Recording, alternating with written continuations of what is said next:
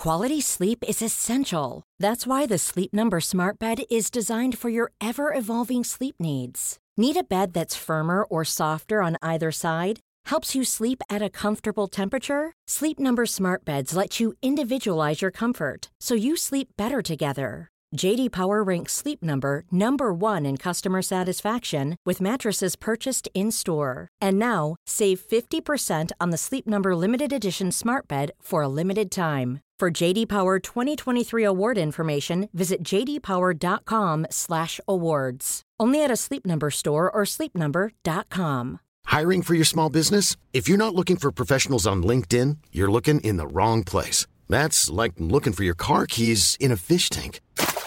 LinkedIn helps you hire professionals you can't find anywhere else, even those who aren't actively searching for a new job but might be open to the perfect role. In a given month, over 70% of LinkedIn users don't even visit other leading job sites. So start looking in the right place. With LinkedIn, you can hire professionals like a professional. Post your free job on linkedin.com slash people today. Today's episode is sponsored by my LYT Daily Online Yoga Classes. This is an exclusive pass into my personal practice and program that I created from experience as a physical therapist and 20 years developing my LYT yoga methodology. There is a different class with me every day, including special monthly live streams, so you can feel your most lit up anytime and anywhere.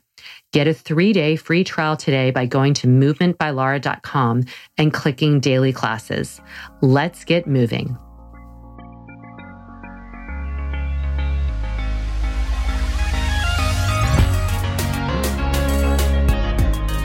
Good movement, and welcome to Redefining Yoga, a Movement by Lara podcast, which is designed to investigate all aspects of the modern evolution of yoga from my background as a physical therapist and lover of movement. My mission is to help everyone find freedom through safer and smarter movement patterns, so together we can be uplifted, benefiting all beings.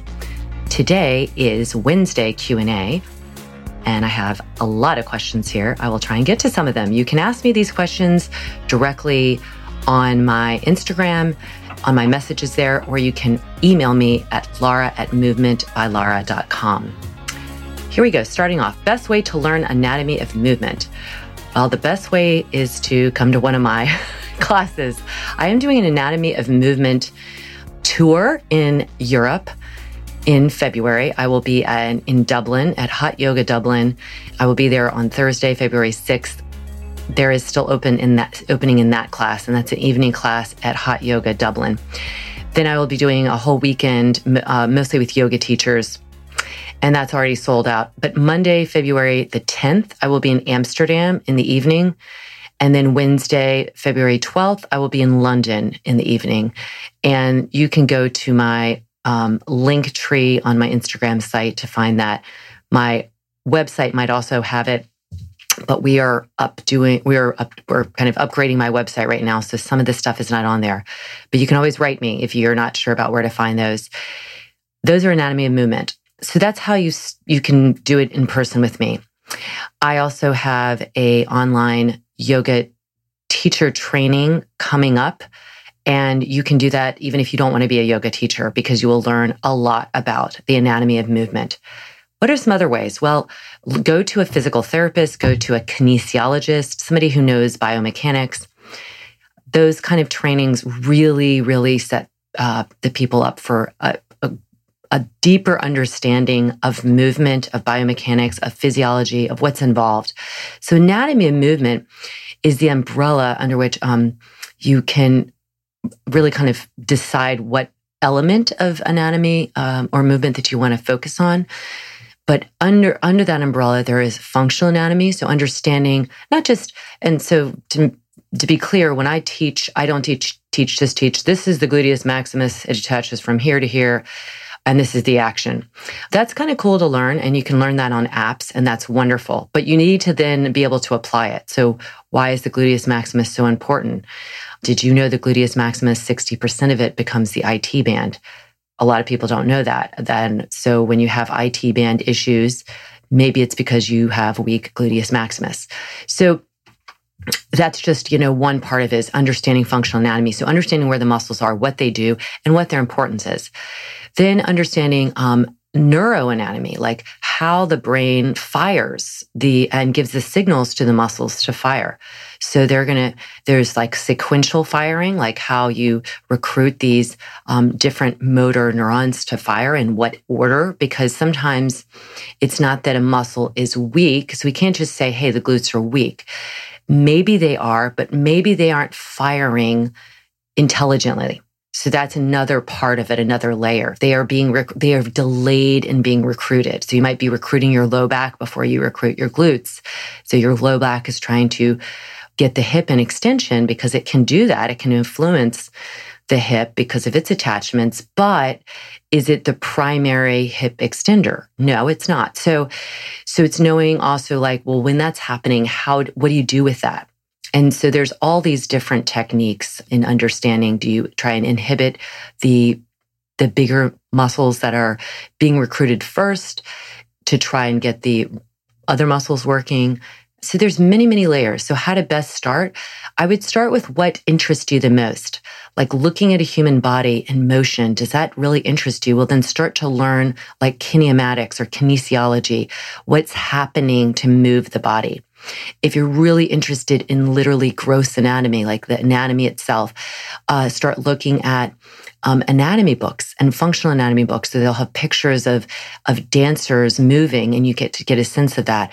There's a wonderful. So a lot of people ask me about books that I recommend, and um, there are lots of them. I look at a lot of physical therapy books because I'm looking at movement and movement patterns that are inefficient or possibly or problematic that leads to, lead to injuries, but also look at optimizing movement for for people in general, but also specifically for athletes. But you don't have to go to there. You can look at like dance books. Uh, there's a wonderful art author that I often recommend, Blandine Calais Germain. That's it. And she uh, has a lot of dance books with wonderful drawings and explanation of what's happening. So putting it into the relevant, like understanding what's happening as in, in this position of movement people learn differently. Some people learn visually. Some people need to have like a, in a, you know, in person thing. And that's where I would come in handy. But I think there's just so many different ways to learn. Just start and see what lands for you and what makes you feel excited to learn more. So I hope that helps. There's so I could spend an entire episode on that. Maybe I will, but there there's the answer to the question. Do you have any LYT trained teachers in the Chicagoland area? I do. I have a few and they will be listed in our in our upcoming LYT directory. As I mentioned, I'm redoing my website and there will be a very very robust directory for all people who have been trained by me and studios that are offering this type of training uh, this type of class and it'll be great so you could do it based on location based on a person based on um, their experience with me. So this is also good to know if you do a teacher training with me, you will be listed in there and it'll be great for people to find you.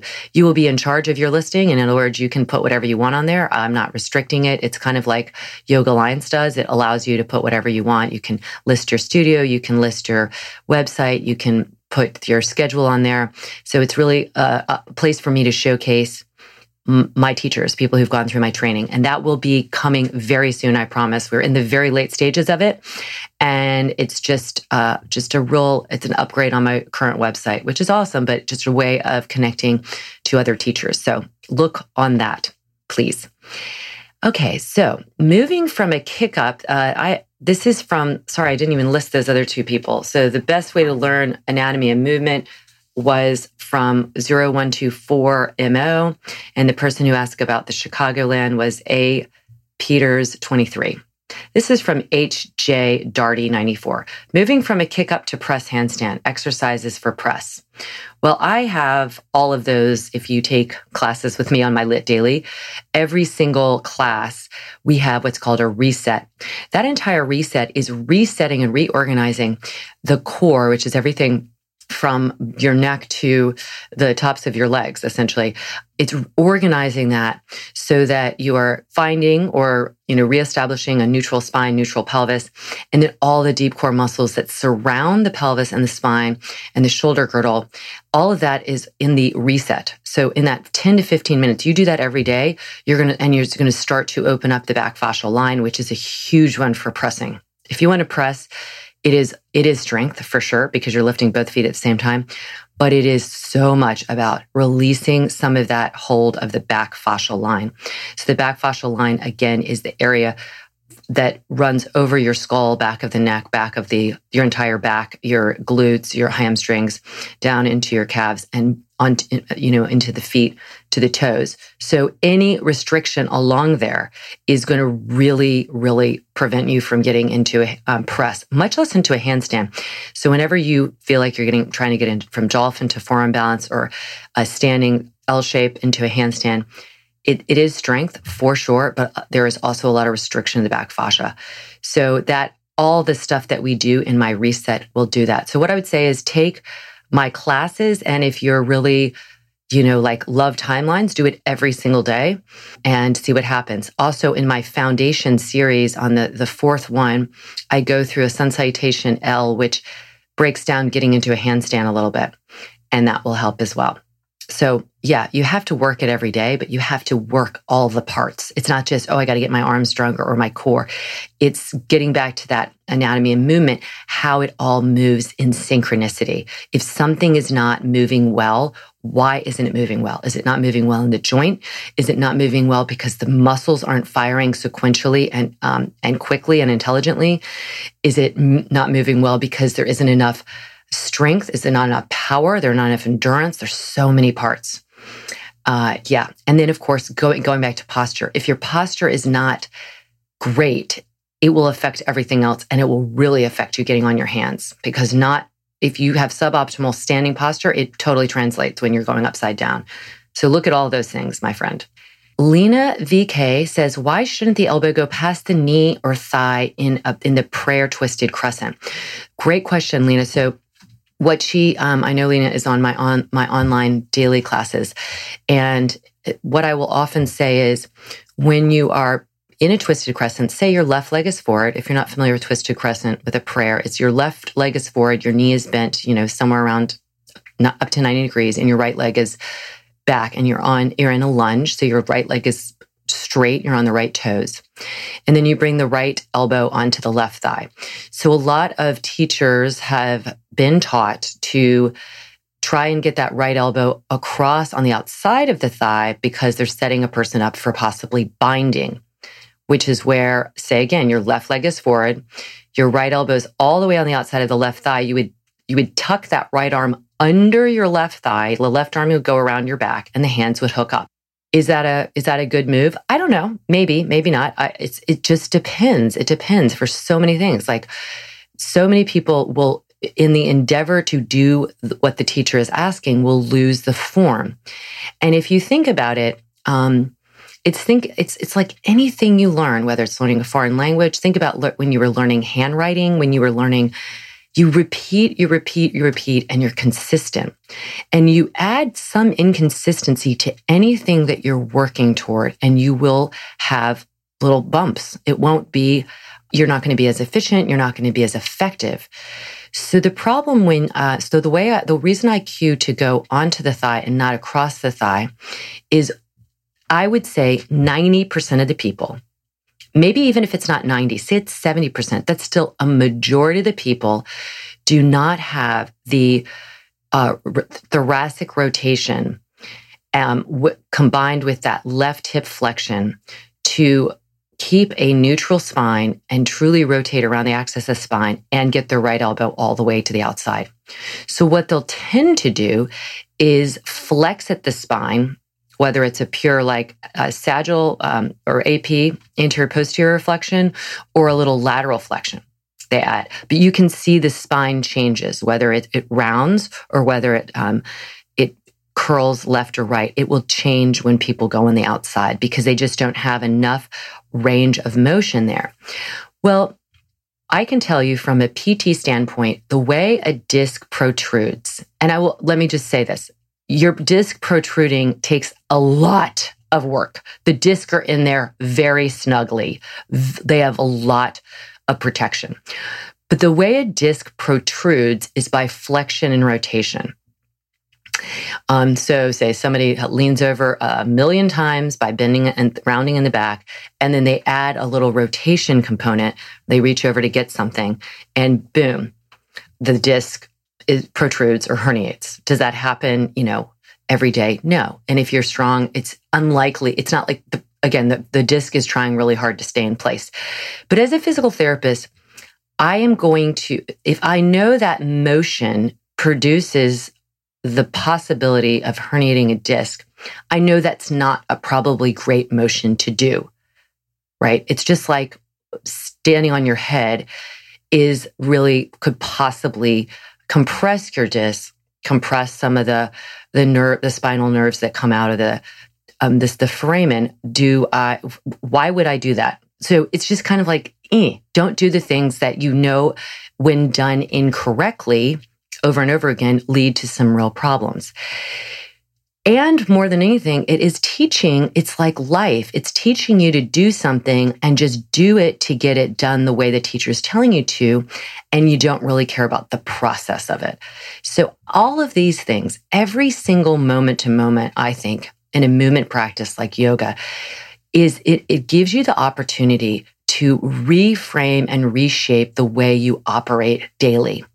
Are you taking shortcuts? Are you doing just what somebody tells you to do, even, even if it's not necessarily functionally right or mentally right or emotionally the best? It, eh, you know, I'm getting into a long kind of side sidebar here, so I don't want to go that way. But the main thing is that it's it's much better for keeping neutral spine, neutral pelvis when you just think about putting the elbow on top of the thigh. I hope that makes sense. That was a very long answer. But um, yeah, you can tell I'm passionate about these things.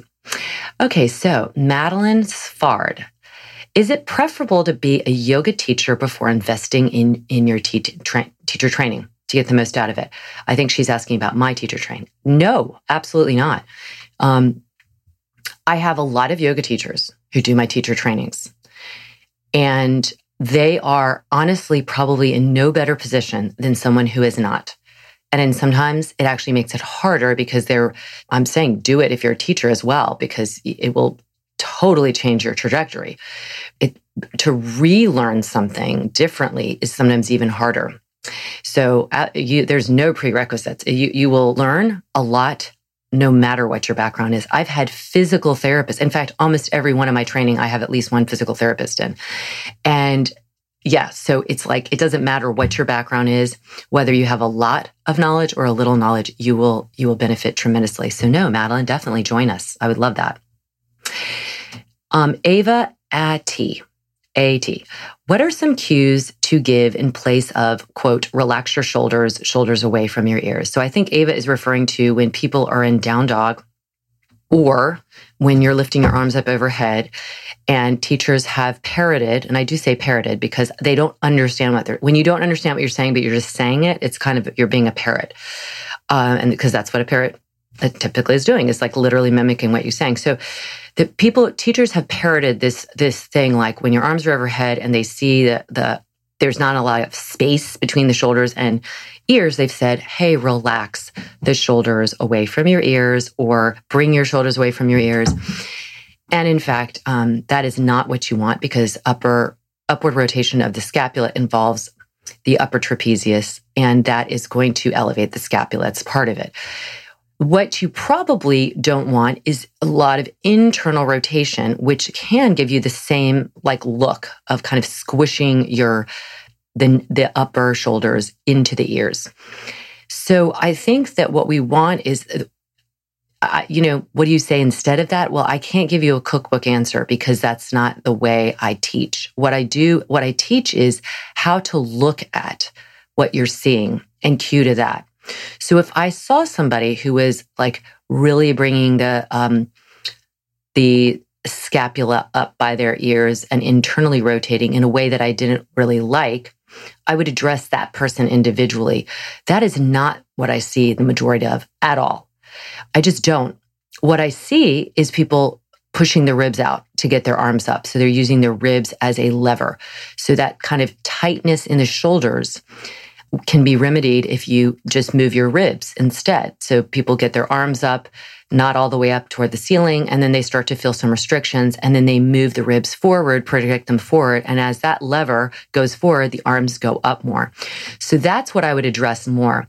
I would say, hold the ribs in and don't bring your arms all the way up overhead, but let the scapula slide up. Let it slide up because you want that freedom. That freedom of the scapula sliding on the ribs will ultimately allow the person to lift their arms up with a nice upward rotation and without pushing their ribs forward. So I really address what I see. Again, not like a cookie cutter kind of cues. I want people to understand, even if you're not a physical therapist, and I, my teachers, most, many of them are not, they know, hey, that, that looks like you're using your ribs instead of using the glide of the scapula on the ribs. And they'll say, hey, bring your arms down a little bit, but hold the ribs steady and try and lift the sides of the body up. So I hope that helps. One last question from NY, NY Petite Jean. Lovely. How to teach stepping forward from down dog correctly. Well, I um I don't know if there's not a correct um, way. What I think you're thinking of is like how to do it without bringing like lifting the hands up or so. Uh, this is a big one because people's back fascial line, which I was referencing that first question, is going is often or when I was talking about handstands is often going to be a big player in moving when you are flexed at the hips.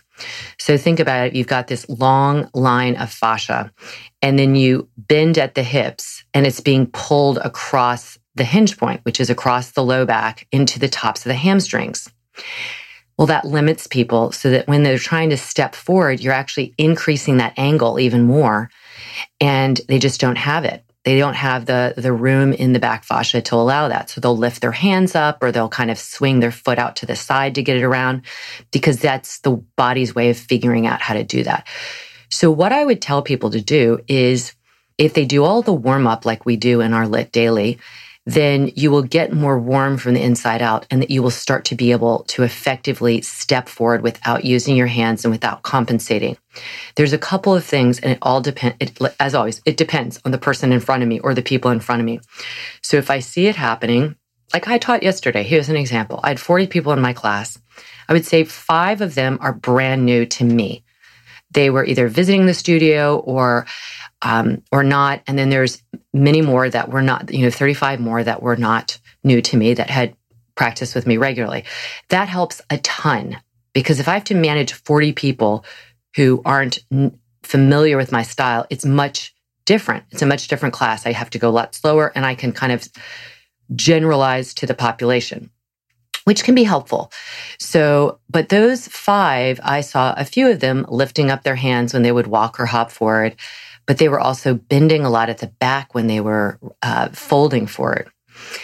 So I went up to a few of them and I said, try and keep your hands on the floor as you step. And don't worry if you step your feet all the way forward, but you will train yourself to open up your back fascia by doing that.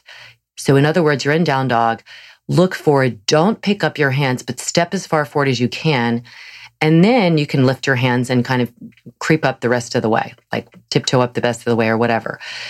But that first step up should be hands to the floor, lift in the core, and step as far as you can using hip flexion. And so one woman was like, wow, that helps a lot. I've never been told that. So she actually had the room in her back fascia to do it. She just had the habit of always lifting up her hands. The second person did not have that back fascial opening. And so I recommended putting a, a blocks under his hands to lift him up and give him more space. So it's like taking a parachute and kind of lifting it up more to actually give more space under which the feet can move. And that helped him tremendously. So those are just two techniques I used yesterday. But I would say is uh, take out, take, use the language is so important. I also don't say step or hop your feet to your hands ever. I, I, I don't remember the last time I've said that. And that is because I'm giving a person a goal that for many people, I'm, I'm excluding that, them as a possibility for doing that. So everything that comes out of my mouth, I want it to be as approachable and as doable for everyone. And I don't want it to be goal oriented. Like you must, you know, step your feet to your hands. That's, that's hard to do for a lot of people. So what I instead say is step your feet far, as far forward as you can without lifting your hands. I'll say that a million times. So that is my um, recommendation is just take the goal out of it, except the goal is to keep the hands on the floor. More questions. I will get to them. I promise. Thank you so much for continuing to write these questions. They're so fun for me to see, and um, I hope it helps you to hear them. Make sure that you write me at Lara, L A R A, at movementbylara.com if you want to um, ask me any questions that I'll bring onto the podcast. And also check out my daily classes at movementbylara.com because the daily classes, just know every single movement in every single class is super intentional and it will help you move better and feel better. And as always, I'm pulling for you. Hugs from me to you.